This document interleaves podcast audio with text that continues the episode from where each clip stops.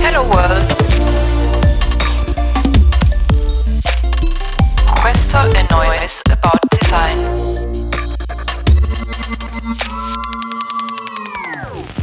Ciao a tutti e benvenuti a questa puntata di Noise About Design. Io sono Carlo Frinolli Head of Design e co-founder di Noise, e in questo podcast cercherò di guidarvi attraverso storie e tematiche che riguardano il ruolo del design nelle aziende e le sue sfaccettature. Grazie al superpotere che ho, che è notoriamente la supercazzola, mi distreggerò in domande e risposte con i miei ospiti.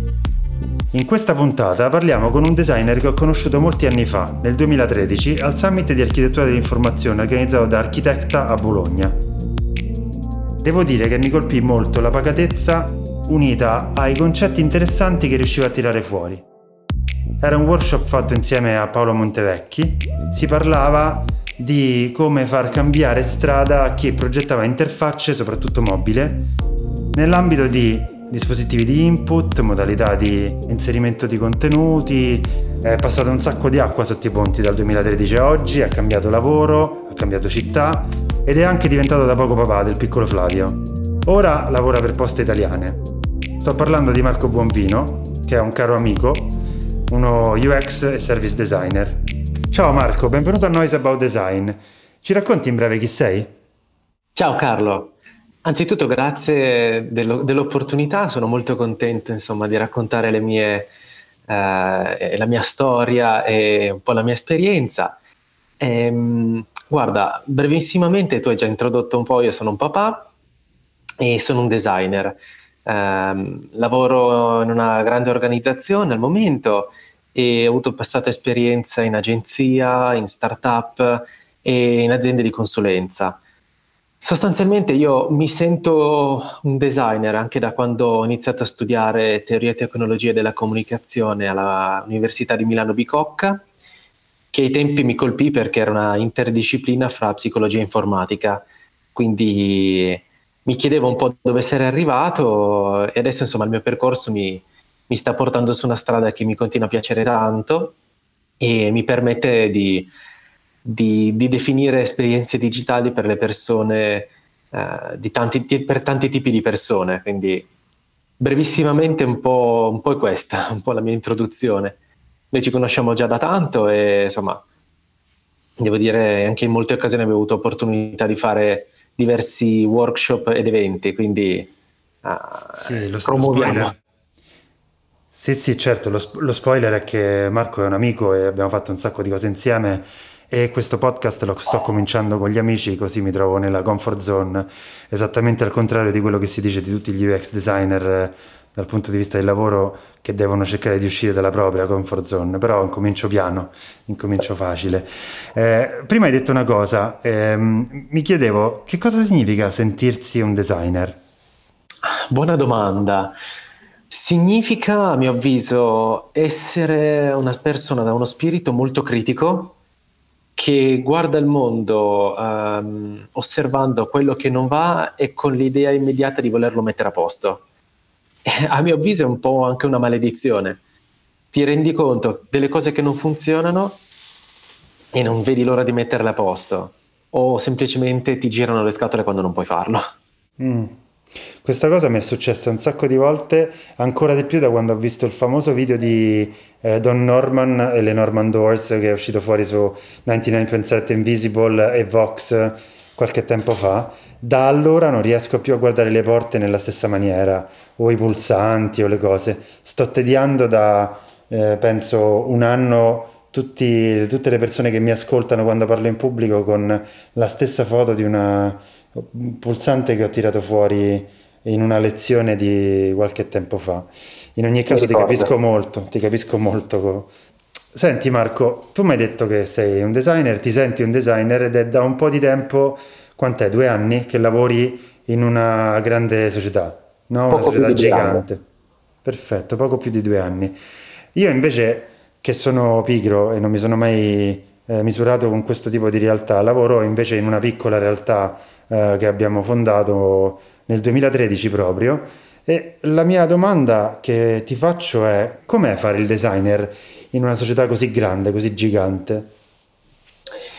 Allora, ehm, a mio avviso è un po' come come perdersi e ritrovarsi in qualche modo. Um, io ho avuto esperienze precedenti in contesti più agili e veloci, quindi in, um, in, ambienti di consulenza di startup.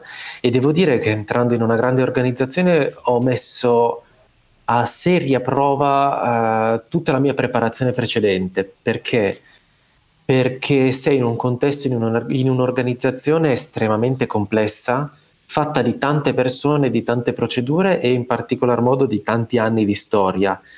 Qualunque cambiamento è difficile mm. e in particolare la nostra disciplina di design è molto innovativa e spesso rompe gli schemi, quindi è facile incontrare le resistenze. È difficile muoversi con queste resistenze, però è qualcosa che devi fare altrimenti resti bloccato e travolto.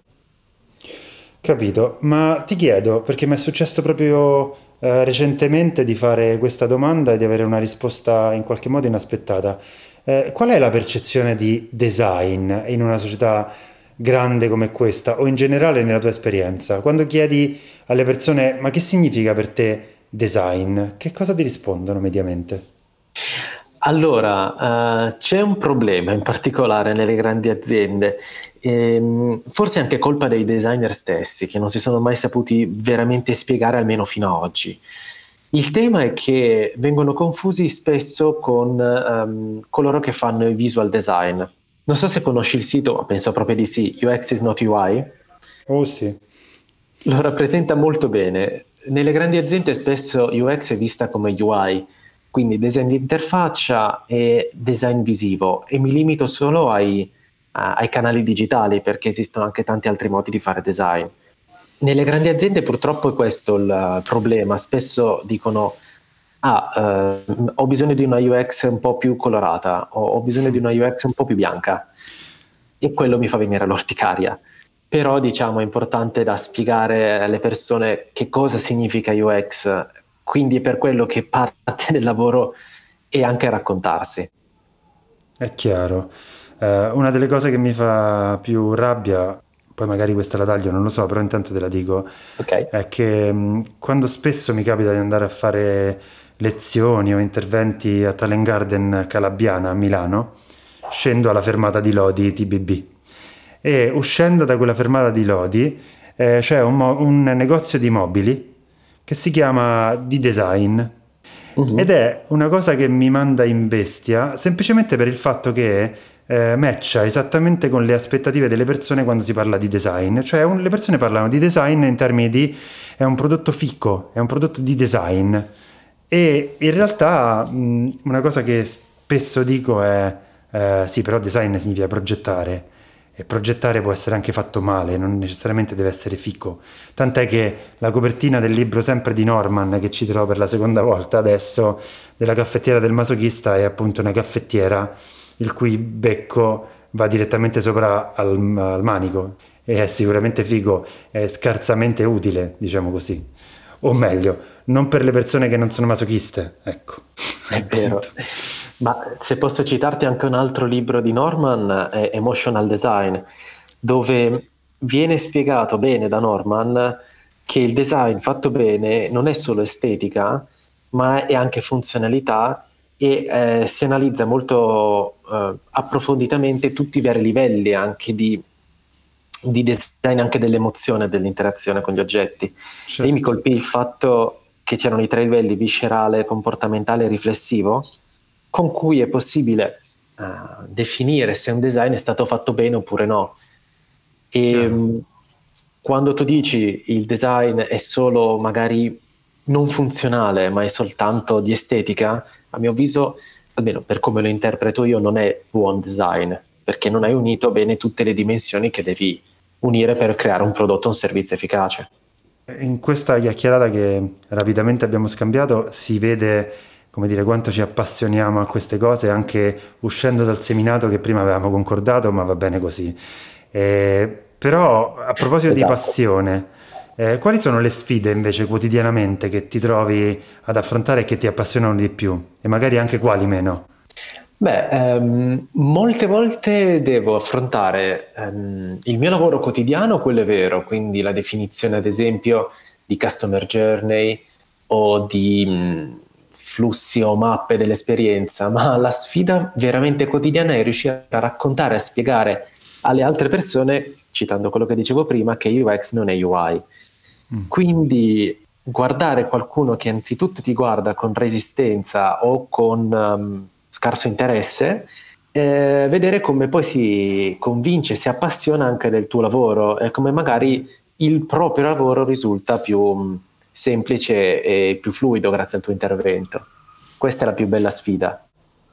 Quindi possiamo anche dirci, se sei d'accordo, che il lavoro che ci appassiona, quello che facciamo, è anche un lavoro di facilitazione sotto tanti punti di vista? Assolutamente, assolutamente. Mm. Siamo un po' dei diplomatici, molte volte. Siamo, eh, come la vivo io, siamo quelle figure di mezzo che cercano di mettere d'accordo eh, diverse strutture, diverse anime, diverse competenze.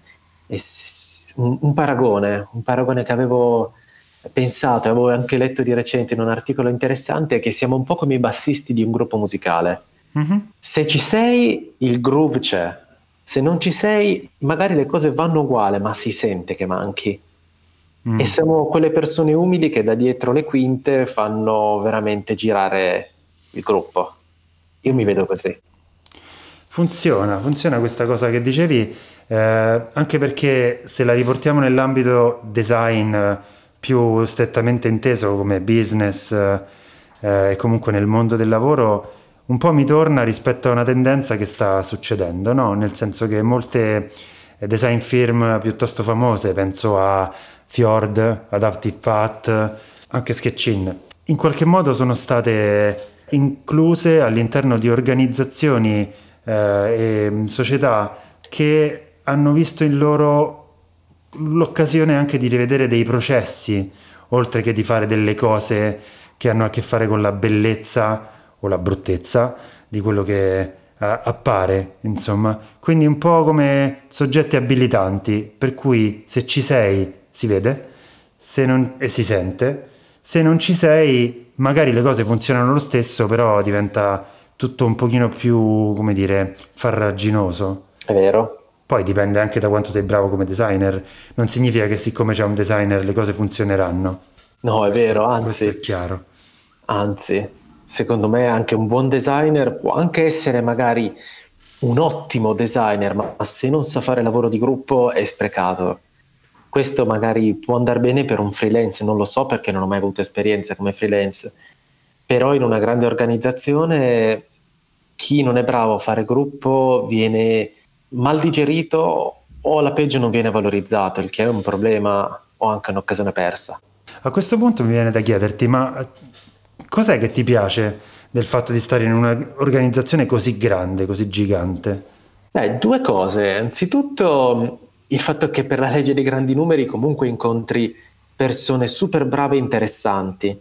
Ci sono tanti tanti esperti e la cosa bella è riuscire a trovarsi sui progetti. L'altra cosa sono le persone per cui progetti.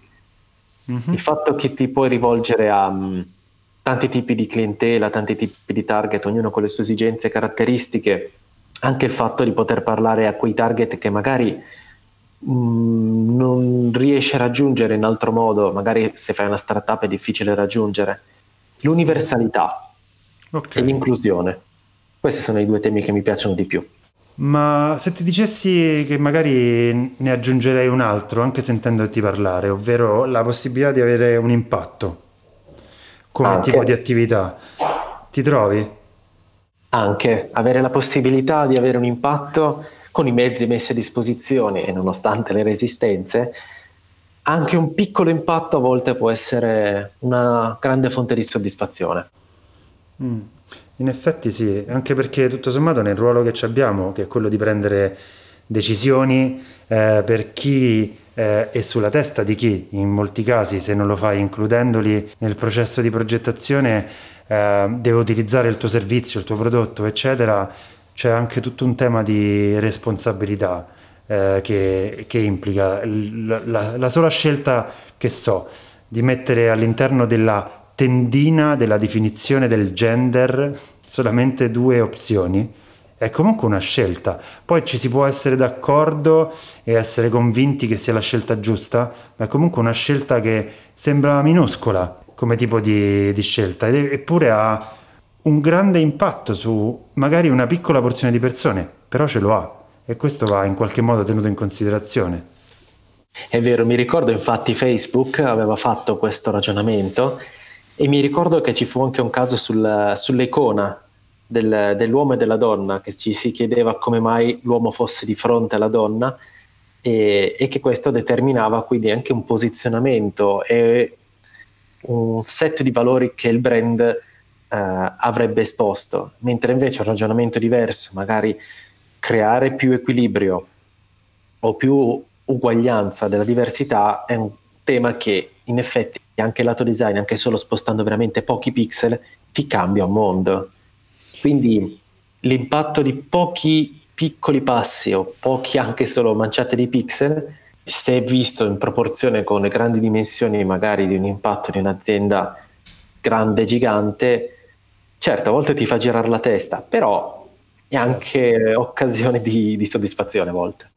Possiamo eh, riassumere velocemente questa cosa dicendo che come designer siamo da una parte dei grandissimi rompicoglioni, che ci sta, e dall'altra parte il fatto che mm, stiamo, o almeno io lo sto facendo, forse anche tu da quello che mi dicevi, cercando di spostarci dall'idea che stiamo progettando per tutti all'idea che stiamo progettando per ciascuno, che è una cosa leggermente diversa, significativamente diversa, anche se leggermente diversa. È vero, assolutamente. Tu parli di inclusive design. Sì, giusto?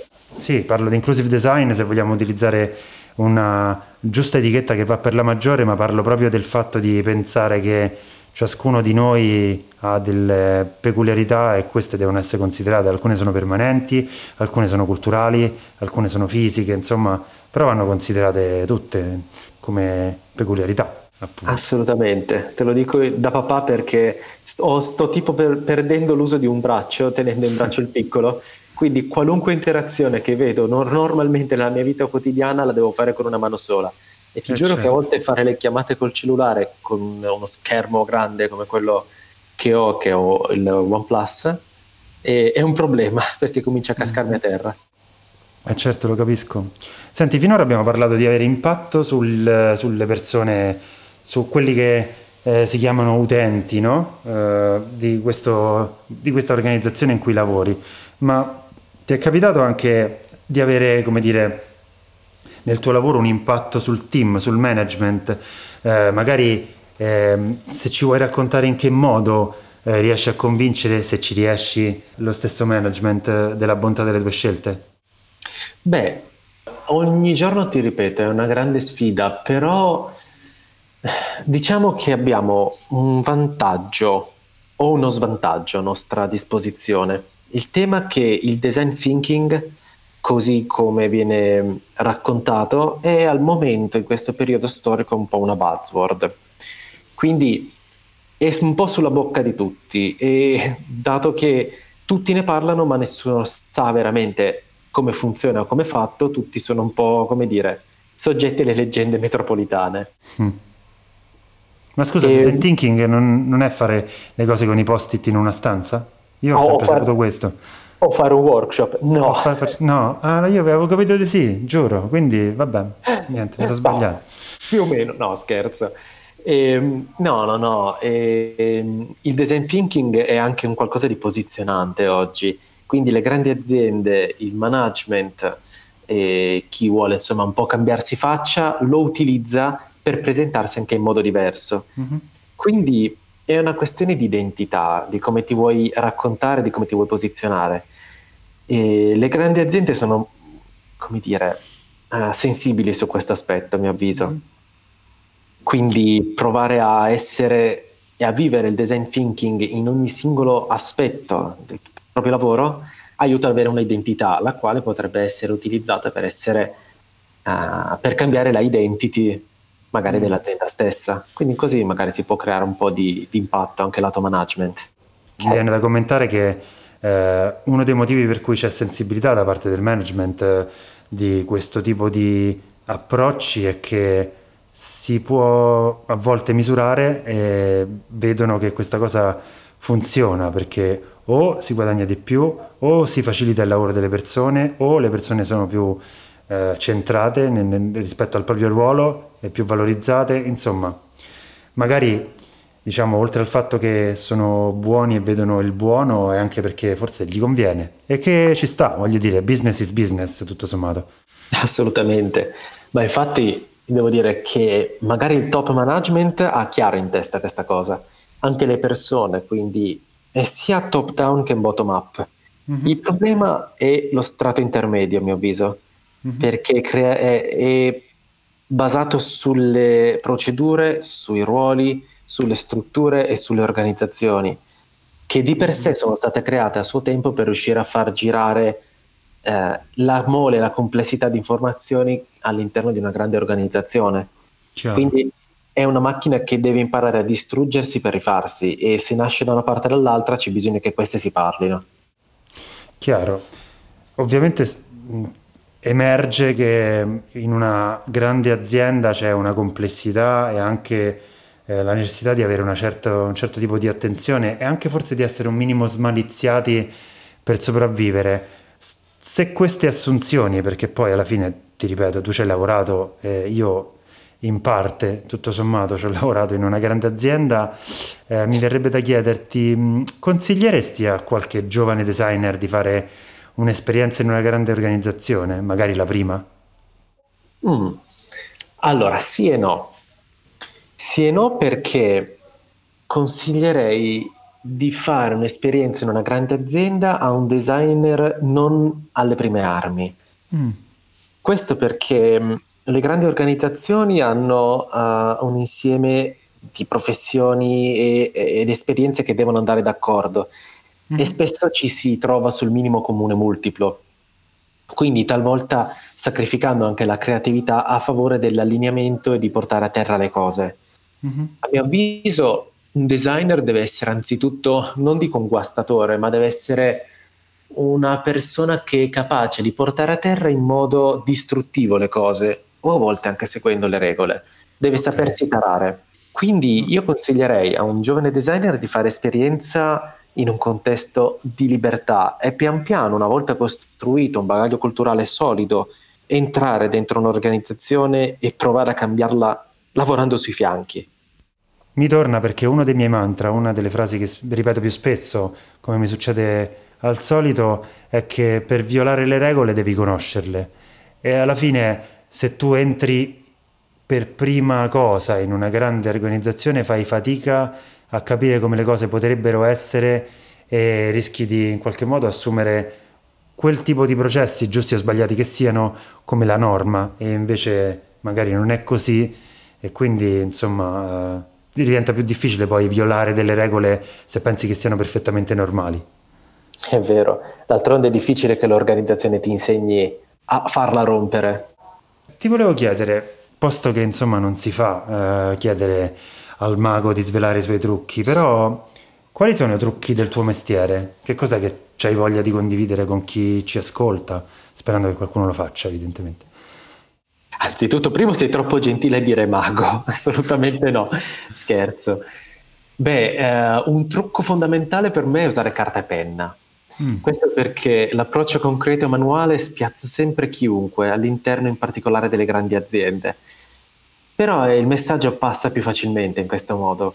Eh, anche le cose più complesse, le raccontate in un approccio concreto, anche solo disegnandole, diventano molto più efficaci, mm-hmm. mostrare più che raccontare. Quindi ti direi tutti strumenti di prototipazione rapida, eh, anche solo post-it, um, fogli di carta, qualunque cosa che ti permette di essere più rapido possibile per condividere un'idea concreta con i colleghi.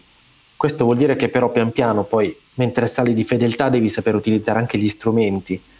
Però inizialmente anche solo non lasciare le cose dette e basta, ma anche solo rappresentarle è già tanto mi trovi e eh, mi viene da condividere una cosa che ci è successa insieme in un workshop che abbiamo fatto lo scorso novembre eh, nell'ottica di Talk with Your Hands. Eh, se ti ricordi c'era quel gruppo al nostro workshop che eh, si, si, era trovato incagliato in una discussione eh, senza capo né coda, ma non per cattiveria, semplicemente perché non ne riuscivano a uscire dal vicolo in cui si erano cacciati e ci siamo seduti con loro, Pongo e Lego in mano, li abbiamo costretti a incominciare a farci vedere di che cosa si parlava e da lì in poi è uscita fuori forse una delle idee più interessanti e, e stimolanti che potevano immaginare, semplicemente perché l'hanno cominciato a fare con le mani, a vedere e a uscire da il girone delle supercazzole, mi verrebbe da dire, insomma. Esattamente. E anzi, se poi posso darti anche un altro trucchettino del mestiere, penso che un sorriso smuova un sacco di cose. Nel senso, quando sei disponibile e, e ricettivo delle idee di, da parte di tutti, anche se espresse in un momento di fretta o in modo un po' concitato, l'importante è sempre ascoltare in modo aperto tutti quanti. Non lo dico mm. perché è una supercazzo, no, ci credo davvero.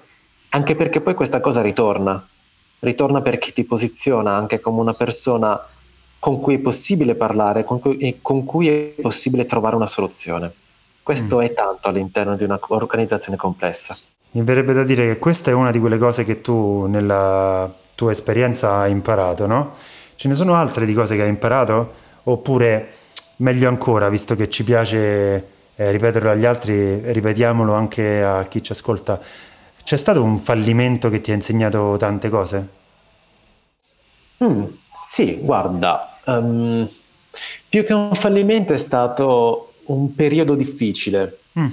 Diciamo che ho imparato a mettere da parte il mio ego. Mm. Essere riconosciuto come designer o intestardirsi su definizioni, terminologie, metodi come da accademia eh, non aiuta nessuno. Mm-hmm.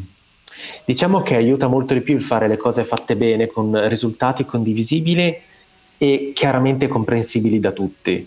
Mm-hmm. Io ho passato un po' di tempo a cercare di um, portare un cambiamento, magari non tanto ascoltando quelle che erano le esigenze, che è strano, però è, è, è, è, facile cadere in queste situazioni quando hai pressioni da diversi punti di vista, tu cerchi di metterti dal punto di vista tua, del tuo aspetto di, di forza, magari la metodologia, mentre invece magari ascoltando quelle che sono delle attitudini non magari chiamandoli col loro nome preciso le cose, ma semplicemente facendole e trovando magari un nuovo metodo, risulta più semplice avere un impatto sugli altri. Io mi ricordo un TED Talk che, era, che aveva fatto il buon Davide Casali, Folletto, mm-hmm. a un TEDx a Bologna, in cui aveva parlato esattamente di questo, di provare a mettere da parte il proprio ego, di mettersi in modalità, come dicevo prima, di ascolto e di non intestardirsi sul voler essere per forza magari anche riconosciuto o di avere una reputazione insomma, che soddisfi il proprio ego, ma semplicemente sulle cose fatte bene. In ogni modo, come dire, il karma ritorna. Mm. E devo dire insomma che anche nella mia esperienza sto ricevendo un po' di soddisfazioni con questo lavoro fatto veramente a lato, eh, sui fianchi o come vuoi chiamarlo, comunque un lavoro di bombassista, come dicevo okay. prima. Ok, mi viene da dirti che c'è una cosa che mi appassiona tanto che è un po' la differenza che c'è in italiano tra autorità e autorevolezza. Eh, mi, mi, piace questa cosa perché l'autorevolezza è qualcosa che gli altri ti riconoscono e che ti riconoscono quando c'è fiducia, capacità di eh, riconoscerti appunto in quello che fai, non perché tu dici che fai quella cosa, che trovo sempre un po' fuori luogo, ma perché dimostri di saperla fare o di metterti a servizio di qualcuno. È una cosa che mi piace anche perché, per esempio, questa parola in inglese eh, di uso comune, come dire, unita tutta in authority e che ti dà un po' l'idea di questa dualità, eh, se vuoi. È vero, è vero. Ti posso confermare che tutte le persone che non puntano all'autorevolezza, ma all'autorità, non uh, riescono ad avere un impatto forte, ma quando invece tu dimostri di avere autorevolezza e di aiutare anche le persone entrando nel loro concreto e risolvendogli magari dei problemi o spingendo anche per fare, come dire, le parti dell'utente finale delle persone, anche mostrando e portando i loro interessi, è una qualcosa che cambia le cose. È un lavoro di pazienza però. Ah, questo senz'altro.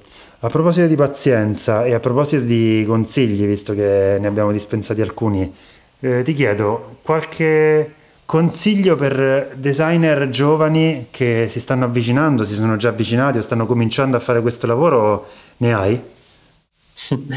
Beh, mm, sì, secondo me è importante non smettere mai di essere designer in ogni momento della propria vita quotidiana. È come una maledizione, ormai hai aperto gli occhi. Quindi eh, tutto ciò che vedi lo vedi con l'occhio del designer, con un occhio critico che viene allenato a guardare il mondo con spirito costruttivo. Tu hai detto prima il buon Donald Norman aveva fatto questa cosa con le maniglie delle porte, ad esempio, e, sì. ed è la stessa cosa. Quando guardi i servizi, quando guardi le interfacce digitali, i parchimetri, uh, i rubinetti o qualunque altra cosa, ormai il tuo occhio di designer è aperto.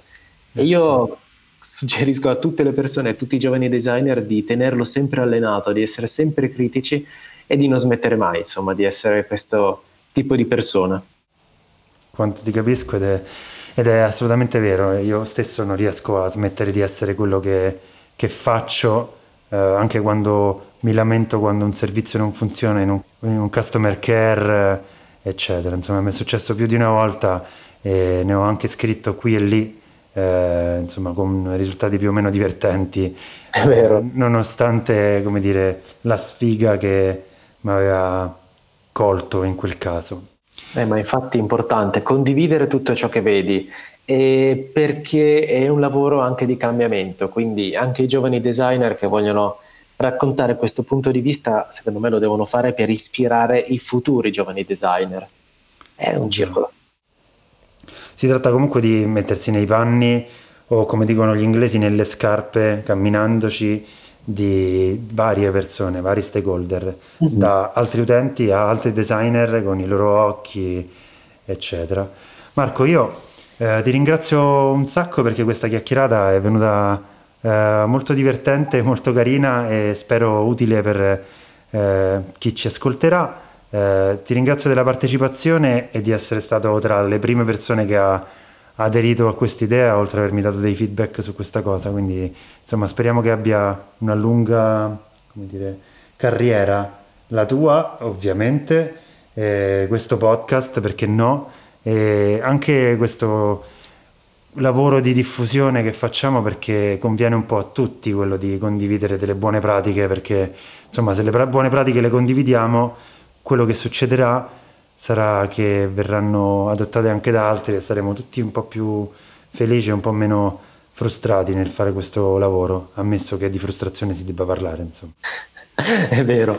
Beh, io ti ringrazio molto, mi ha fatto molto piacere, non vedo l'ora di sentire i prossimi episodi.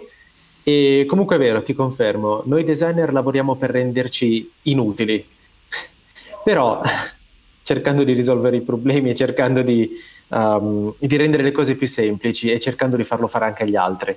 Però penso che ci sarà sempre da fare, insomma, nei prossimi anni. Marco, grazie ancora, ti auguro una splendida giornata. Anche a voi. Per questa puntata è tutto, ci troverete come sempre sul nostro sito noise.it, su Spotify e iTunes cercando Noise About Design, su medium.com, sul Noise Journal e poi ci troverete anche sui nostri social, la pagina Facebook di Noise, la pagina di LinkedIn e l'account di Instagram